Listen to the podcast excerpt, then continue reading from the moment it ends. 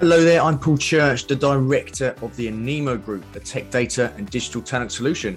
This is our podcast, Talent and Growth, and in this, we will get insights from talent leaders on their challenges and solutions to all things attraction and retention related. Today, I am talking to Tony Payne. Among other things, Tony is the head of talent at Oodle Car Finance, and we're going to be talking about how to strategically plan for volume recruitment. So, lots of tangible advice in this one for everybody. Hope you enjoy the episode.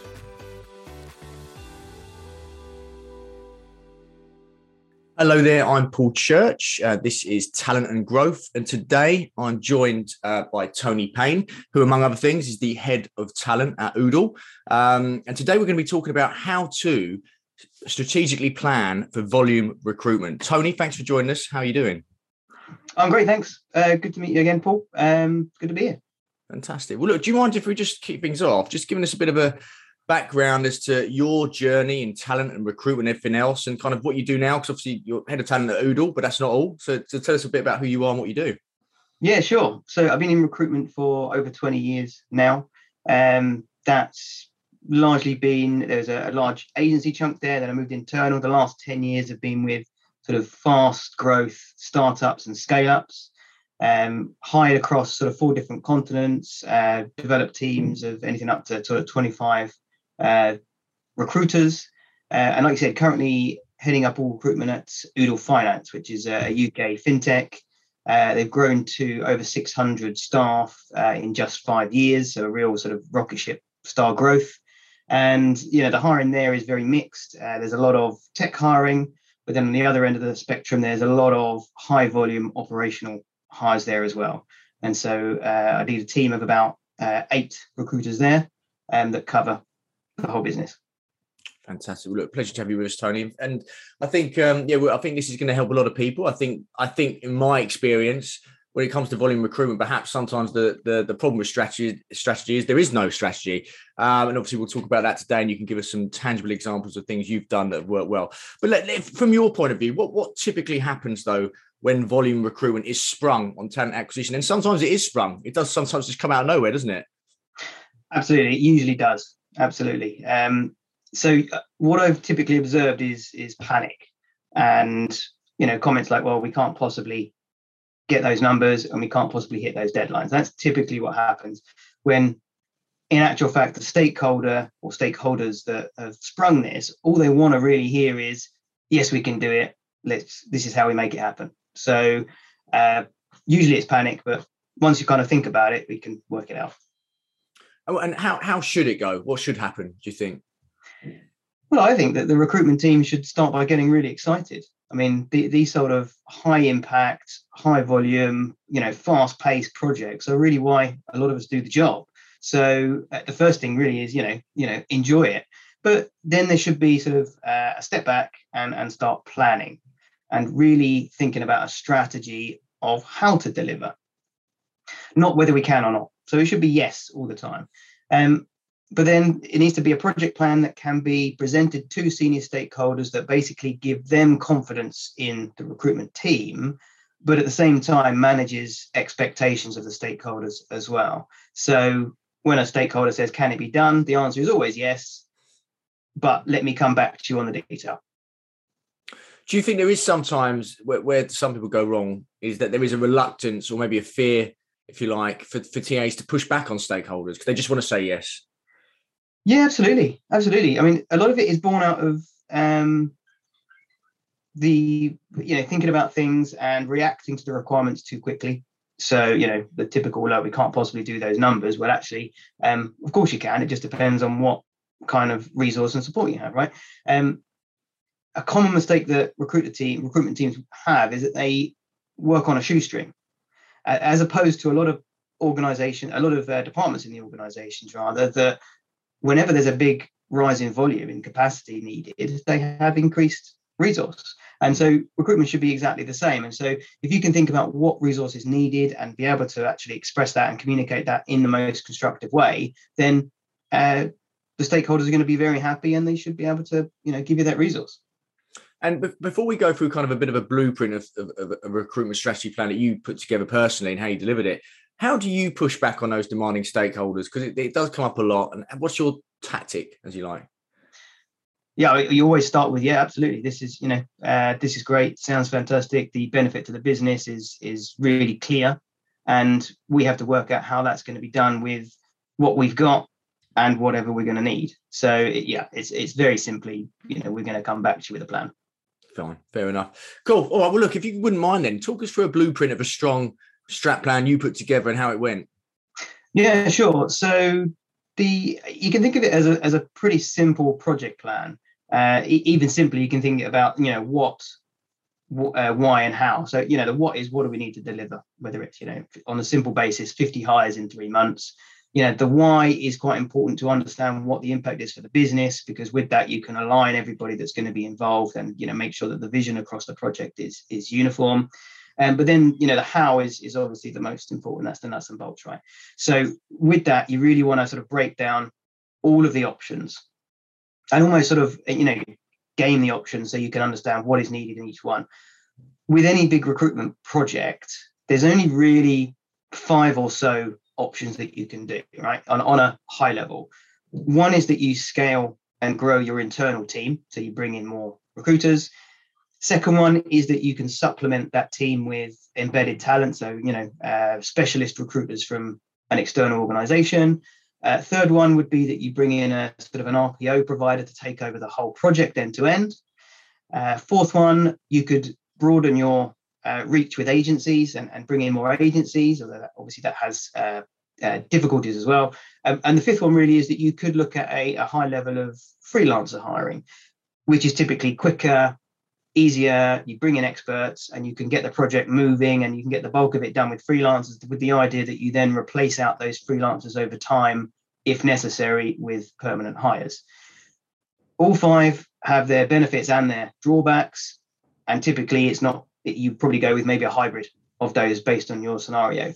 Um, but what is most important is that you look at each one and you game out how it would work end to end. So for instance if you if you had 50 hires to make how would you make it with a scaled up team? How would you make it with embedded partners? How would you make it etc and what recruiters are typically good at are, are thinking about the activities that they can break down. So you know how many how many placements do i need to make a week across the project timescale to make this happen so if you did that but did that with each of those five options you'll start getting an idea of what is feasible or not um, so, for example, you know, the last project plan we did meant that we would have to scale the, the team by another 10 uh, internal. If we did it with an internal team, it would be another 10 recruiters, which, you know, really wasn't feasible because even this the market this year, there's no way you're going to hire 10 recruiters in the time scale needed to then, you know, so obviously it's going to be a bit of everything, right? So, so yeah, you map them all out, present them uh, with proper costings to the stakeholders and then it's a discussion right so you've given them all of the options uh, you, obviously you can you know dip in and out of each of the different options but ultimately you're putting a project plan in place saying well if you want it this you know you want 50 in three months it's going to either cost this and we're going to need this or it's going to cost this and we're going to need this or it's going to you know you give them all the options. What I've typically seen, and this is in 99% of the cases of these, you know, big projects that have been sprung on them, the stakeholders look at them and they go, okay, now we understand this isn't feasible. What if we move the timescales to here, or we started with just 25 instead of 50, you know, and then, you know, scaled the project in different timelines. And, and then that discussion comes in, and then you can actually, you know, really pick and choose the options you want to do, and you can get a better time scale. So it works out for everyone. So that, that and 99% of the time, that's what happens. When you when you're presenting these options, um, in are you trying to remain completely impartial to each option or are you are you trying to give a recommendation actually you know little nudge this is probably the way to go guys you know how are you doing it yeah i think that's where the value added comes from actually your commentary. So you should present them in a in a relatively you know impartial fashion but you're there for a reason. You know you were hired for a reason. You weren't just hired to you know do some operational work. You, you should have an opinion. You should have a, a, a, an idea of what to recommend because usually the stakeholders don't come from a, a recruitment background. Uh, they need some help beyond timescales and, and costing. So uh, d- typically you could help on, you know, because a stakeholder might well say, "Oh, great, let let let's scale your internal team, no problem." Um, but then it's like, well, actually, the, you know, hiring, for instance, you know, anything up to ten internal recruiters is a tough job itself, mm. and that's going to take X amount of time. So I'd recommend that maybe we got two, got another five from uh, you know uh, embedded talent and increased agency pool. So you know, you're pulling in all the different levers to meet the project timelines. So so no, a commentary is essential. Yeah, absolutely. And what um, just this example which you're drawing upon, do you mind showing what which route you ended up taking for this one? Yeah, absolutely. So we uh, first of all scaled back the well, actually the, the last project was 130 hires rather than 50. Um, but we scaled that back to 20 within six weeks and then others in, in various different pockets. So immediately we looked at the business priorities and understood what had to happen in, in each time scale and then the stakeholders then sign that off. With the uh, with the immediate 20, that was a tricky one because it really was immediate. It was like, you know, sort of six to eight weeks and the, and the people had to be in a seat, you know, mm-hmm. not not offered, not accepted in the seat. So in this case, we developed a, a model where we brought in uh, an extra uh, person in the talent team. We worked with some of the agencies we work with that are, you know, so let's say preferred or, or the better end that really delivered. And we went to them with a new package where we incentivized them to deliver better for us and to be more dedicated to us. So we, we gave an, uh, each of our recruiters looked after a set of agencies. Those agencies were incentivized with guaranteed numbers and an increased fee beyond the normal sort of BAU. And then we um, uh, so basically, anyone that they would place in a certain time scale, they would get, you know, X percentage. Mm-hmm. But if it was after that, they would get a lower percentage. We wrapped that up with a contingency of freelancers. So what we said, we set deadlines as to if we don't have offers accepted on any jobs by this deadline, we would flip those jobs to freelance jobs and fill in the gaps. So out of 20, we filled 17 roles permanently, ready to start on that date. Three became freelance, and those the, the idea was that uh, three months to six months they would be then replaced with permanent hires if they were still needed. So uh, that was the last one. Yeah. Sounds like a good plan. It sounds like it was executed very well as well. It's um, I mean, it had to move very quickly. Uh, the, the biggest challenge was probably the internal changes because part of part of this is also process change as well, which we had to put in place. We had to move to a, a sort of um, a process where all of the main interviews happened on uh, on two days, but ideally separated by sort of one or two days. So mm. quick decisions, quick turnarounds. We had uh, we still used um, psychometric testing as well, so we had to turn that around quickly. But the idea is that everyone that came into process would have an offer or a rejection within five days. And so with that, you were then able to to hit the deadline. So um, yeah, it was intense. And when you when you're putting together this strategic plan, um, is there are there any tools or resources you you you use to put it put it together, or you use to assess the the you know the battlefield, as it were? Um, well, we, we use sort of normal tools that are already in the business, things like uh, you know Jira and Confluence to get everyone on the same page in terms of you know what the next steps were and the planning and that side of things. Um, we uh, obviously we've got our ATS in place as well.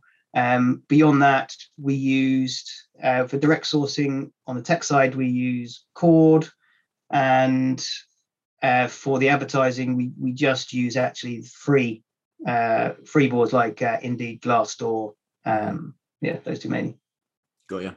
Um, okay, perfect. So I think there's lots to take away from this. And and if you're a I suppose a smaller business, um, less budget allocated to talent acquisition, you know, a bit of a do more with less type of type of attitude and business, which some businesses have to have. What mm. advice would you give them when they're trying to deliver on how to how to get these volume recruitment uh, plans together? Yeah, absolutely. I think um, obviously with a smaller business, the the budgets are pretty small because the business is starting out, right? But there, there still needs to be some resource if they're going to be bringing people in. Um, sometimes it's it's you know just one person in the TA team. I've been mm. there, you know, for for many years. Um, in that case, uh, automation is very is key because you can save yourself a lot of time and enable yourself to do more by bringing in that automation. I think recruiters should absolutely not be shy about asking for budget when it comes to things like tools. Mm-hmm. Um, any other department in the organization have, have, a, have a big budget for tools, you know, whether it's on the tech side, on the operational side, they all got stuff. So, you know, TA really shouldn't be afraid of asking for that kind of thing because it's so cheap compared to having a scale a team, you know? So, so I'd say that first, there's always, when there is a big recruitment need, there's always an inflection point as well when one person or a small team become a bottleneck to that growth. And at that point, it's about then thinking about where the, you get the best bang for your buck. If you went back to those sort of five options mentioned before, I think you know every company is going to be different and everyone's going to have different experiences. But bringing in uh, probably embedded talent from a from a third party, which are typically experienced recruiters who know the internal landscape. A lot of the time, they come already with a lot of tools and licenses, so you don't have to actually spend on those. And it's probably the best you'd get to guaranteeing, you know, a, a good hire from a recruiter. And of course, because it's a, a, third party, you can you can scale it up, scale it down as you want. You can end it when if it's not working out, you know. So uh, if I would say probably that's the first step. If you're a very small team and you need extra support, um, and you're not going to be hiring headcount in your team, yeah, I, would say bring in embedded talent really. Fantastic. And finally, just just quick, just you, you touched on automation there. Is there any go-to automation tools which you'd recommend that you know everyone should have in their in their artillery? It depends a little bit on the sort of recruitment you're doing, um, but uh, I think yeah, definitely sort of uh, on the tech side, some kind of sourcing or you know direct uh, uh sourcing tools like Cord, Hired, uh, Amazing Hiring, that sort of thing. Um, on the ops side of things, one thing that has been very useful is a, a service called Grayscale, which is for SMS. And the, the key is that it, actually sends SMS text messages to your phone. I mean, do you remember when we used to actually use text messages, right? Mm. But actually, they're, they're really useful for things like interview uh, confirmations, where in volume talent, uh, volume hiring rather, uh, you've got you know hundreds of interviews happening. It's very difficult to actually make sure people turn up to those interviews. But sure. by having this automated SMS service, we increased the well, sorry, we decreased the no shows by about seventy percent because you can set a, you can set messages whenever you like the, the night before the morning of the interview an hour before the interview. And the key is not just reminding people but it's actually saying to them it's all right to reschedule. You know we don't mind you know you're busy we're busy. If you want to reschedule just click the link and do it. Because what we found is the ones that when you didn't get that message and they didn't show up they were then presumably too embarrassed to then reschedule mm. the interview. Whereas we're quite happy to say an hour before, don't worry, we'll have an hour back. yeah. we'll do it tomorrow, no problem. Oh, cool. Fantastic. Tony, that's some really great advice. I appreciate that. If anyone needs to or would like to reach out to you to, to get you, pick your brain and get some more insights from you, what's the best way for them to do so? Yeah, all the normal channels, but LinkedIn's the main one. Fantastic. All right, Tony, thanks so much. Um, and everybody who's listened today, thank you very much for listening. If you've enjoyed it, all I ask is that you just share it with one person to help grow the community. And I will see you next time. Thank you. Cheers, Paul.